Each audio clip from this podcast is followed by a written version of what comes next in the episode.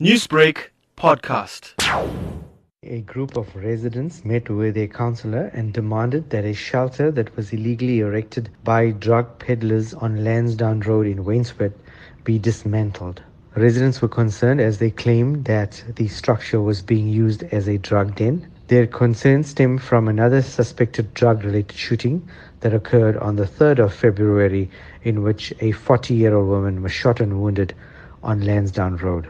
Was the structure then demolished by police?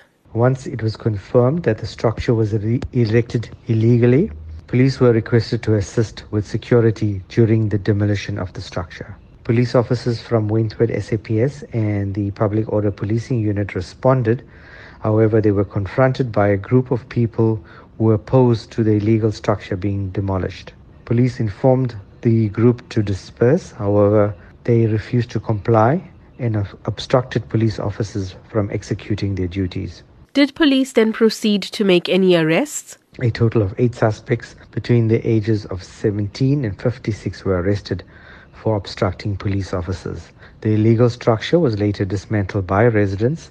The area remains calm and police are monitoring the situation.